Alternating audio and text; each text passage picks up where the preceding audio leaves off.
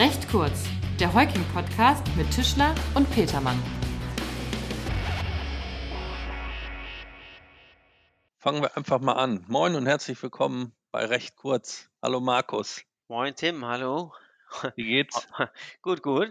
Heute sind wir mal wieder allein. Ja, wie schön. Aber trotzdem nicht zusammen. Ne? Wir sind hier nur über den Computer verbunden, aber das äh, hat ja zuletzt auch gut geklappt. Wir wollen heute mal über die drei Wörter Know Your Customer, abgekürzt KYC, sprechen. Okay, also nicht KFC, sondern KYC. Hm, Können wir rausschneiden. Sollten wir machen. Ja.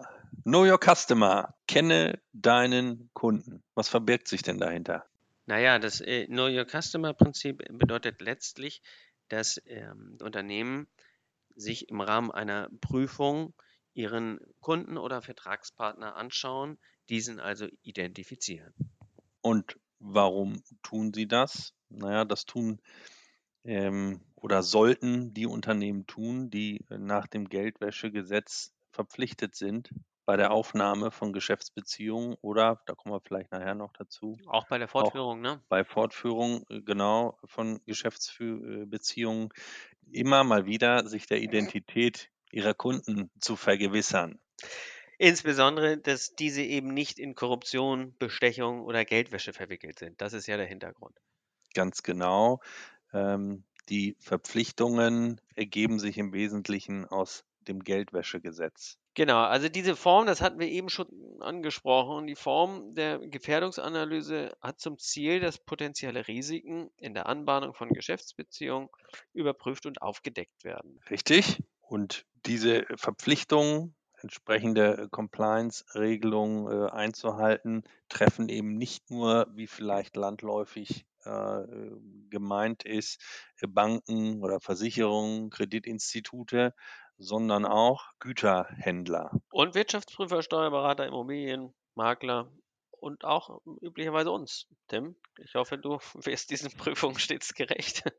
Auf, auf jeden Fall. Aber was für unsere ZuhörerInnen ja äh, vielleicht ganz interessant ist, äh, der Begriff Güterhändler. Es betrifft nämlich jeden, äh, der gewerblich Güter veräußert. Ja? Ob im eigenen oder im fremden Namen für eigene oder fremde Rechnungen. Es umfasst letztlich den gesamten klassischen Warenhandel und insofern treffen die Pflichten aus dem Geldwäschegesetz zur Geldwäscheprävention viele Unternehmen des Mittelstands. Tim, du hattest eben schon angedeutet, dass wir uns nochmal genauer angucken, wann solche Prüfungen überhaupt äh, notwendig sind. Klar, bei neuen Geschäftsbeziehungen, das hatten wir, glaube ich, auch schon, schon eben äh, thematisiert. Wann mh, ist es aber noch erforderlich?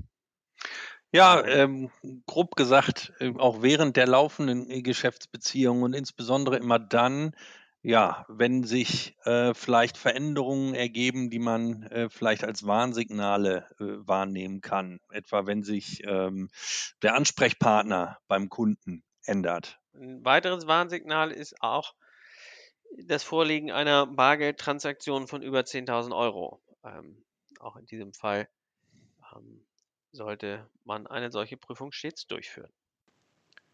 Wobei man, glaube ich, feststellen muss, dass äh, bei Bargeldtransaktionen ab einem Wert von 10.000 Euro eine Überprüfung tatsächlich verpflichtend ist. Ne? Das heißt, man sollte es nicht nur tun, sondern dann besteht eine harte Verpflichtung nach dem Geldwäschegesetz.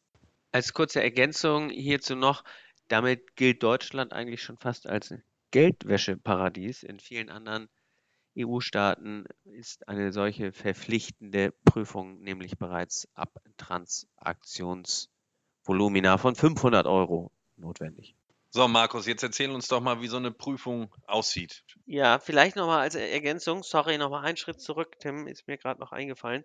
Ja, bitte. Sollte sich äh, innerhalb der Geschäftsbeziehung herausstellen, dass einzelne Angaben äh, vielleicht von aus früherer Zeit äh, fehlerhaft waren oder, oder unvollständig oder auch schwer zu bekommen, dann sollte dies auch Anlass sein, eine äh, umfangreiche Prüfung durchzuführen. Das vielleicht mal als Ergänzung. Super, vielen Dank für den Hinweis. Du hattest aber äh, jetzt einmal dir anschauen wollen, welche Informationen Bestandteil einer KYC-Prüfung sind. Genau, einer KYC-Prüfung. Das ist in allererster Linie die Identitätsprüfung. Das heißt, wir müssen uns unseren Kunden anschauen und zum Beispiel natürliche Personen müssen wir identifizieren. Das macht man anhand des Personalausweises und weiterer Personenstandsdaten, ähm, um eben sicherzugehen, dass kein Identitätsdiebstahl vorliegt. Genau, bei den juristischen Personen machen wir das üblicherweise über Handelsregisterauszüge oder vergleichbare Dokumente. Ähm, das ist also die Identitätsprüfung. In einem zweiten Schritt oder äh, parallel dazu sollte man sich die Besitzverhältnisse beim Kunden anschauen. Besitzverhältnisse bedeutet, dass wir uns anschauen müssen, gerade bei juristischen Personen und äh, Personengesellschaft, welche Person denn hinter der Gesellschaft steht. Stichwort, Markus? Ja, Tim, du sprichst den wirtschaftlich Berechtigten an. Richtig. Der, ja, sehr gut. Der soll sich unter anderem, hatten wir vorhin schon mal kurz erwähnt, ähm, entweder äh, aus öffentlich zugänglichen Quellen ergeben, also zum Beispiel im Handelsregister oder anderen vergleichbaren Dokumenten. Ähm, ergibt sich aber auch, wenn nicht daraus, aus dem äh, sogenannten Transparenzregister. Vielleicht kurz zur Erläuterung. Als wirtschaftlich Berechtigte im Sinne des Geldwäschegesetzes gelten natürliche Personen, in deren Eigentum oder unter deren Kontrolle der Vertragspartner letztlich steht. Oder die natürliche Person, auf deren Veranlassung eine Transaktion letztlich durchgeführt oder eine Geschäftsbeziehung letztlich begründet wird. Prima. Wenn wir schon einmal bei Begriffsbestimmungen sind, dann vielleicht auch zum Transparenzregister, das ich eben erwähnt hatte. Also das ist tatsächlich ein im Geldwäschegesetz verankertes äh, Register, in dem ähm, die wirtschaftlich Berechtigten von juristischen Personen oder Personengesellschaften eingetragen werden, soweit sie sich nicht aus den öffentlich zugänglichen Quellen ergeben. Markus, die Feststellung des wirtschaftlich Berechtigten ist ja im Einzelfall nicht immer ganz so einfach, nicht wahr? Normalerweise ist es bei deutschen äh, juristischen Personen oder Personengesellschaften nicht so das Problem, weil ähm, die Angaben lassen sich schnell finden. Etwas komplizierter wird das bei ähm, etwas umfangreicheren Gesellschaftsstrukturen, also die dann Mhm. möglicherweise auch Tochterunternehmungen im Ausland haben und die Mutter ist hier in Australien an der Börse oder, oder dort auf den Caymans vorhanden oder wie auch immer. Da wird es dann schon etwas schwieriger und ähm, da müssen wir uns dann auch manchmal der Hilfe von ausländischen Kollegen bedienen. So ist es. Ähm, vielleicht ein weiterer Punkt, ja, zusätzlich zu prüfen ist tatsächlich immer auch, ob Beteiligte auf Seiten des Kunden äh, auf Sanktions- oder PEP-Listen gelistet sind. Jetzt nicht PEP irgendwie mit irgendeiner spanischen Fußballlegende oder so verwechseln. Nein, ich spreche nicht von Pep Guardiola, äh, längst nicht. Nein, nein. PEP ist eine Abkürzung, steht für politisch exponierte Personen. Äh, politisch exponierte Personen sind zum Beispiel Politiker oder äh, Personen im unmittelbaren Umfeld eines Politikers. Dazu muss man wissen, dass äh, nach dem Geldwäschegesetz ein, ein risikobasierter Ansatz bei der Prüfung zu verfolgen ist.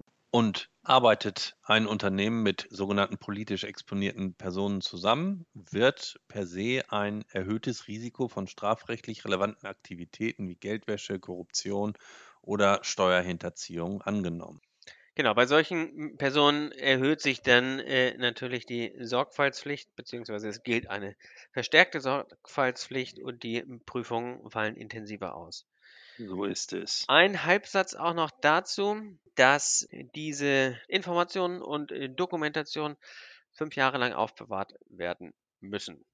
Genau, da, dazu erstmal ganz erstmal der Hinweis, klar, Aufbewahrung, also wichtig ist vor allen Dingen die Dokumentation ne, des gesamten Prüfvorgangs, damit genau. man äh, nachher eben nachweisen kann, dass man äh, sich da compliant verhalten hat. Ja. Das hatten wir noch gar nicht gesagt. Ich dachte, oh, so, sorry, das dachte ich, äh, ergibt sich, dass man das jetzt nicht nur für sich im Kopf einmal durchspielt, sondern äh, vielleicht äh, eher dokumentiert. Ja, danke, Markus. Ich glaube, wir sollten noch mal was zu den Rechtsfolgen sagen, äh, wenn die Prüfpflichten missachtet werden. Denn damit hängt nicht nur gegebenenfalls die ungewollte Beteiligung an Geldwäsche und damit verbundene Reputationsschäden zusammen, sondern auch empfindliche Bußgelder. Nicht? Ja, genau. Sanktionen und äh, Geldbußen äh, sind möglich. Reputationsschäden hast du ja eben schon, schon erwähnt. Und das führt äh, oder kann dazu führen, je nach Schwere der Vergehen, kann zu Haftstrafen führen, kann aber auch zum Entzug der Geschäftserlaubnis führen.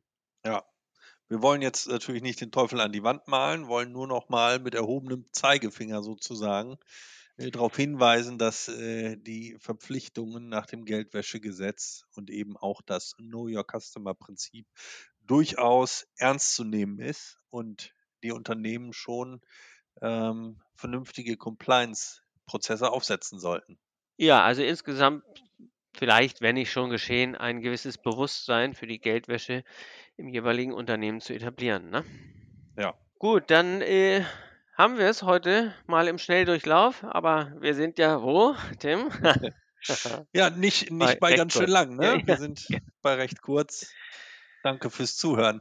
Also bis zum nächsten Mal. Ciao. Ciao, tschüss.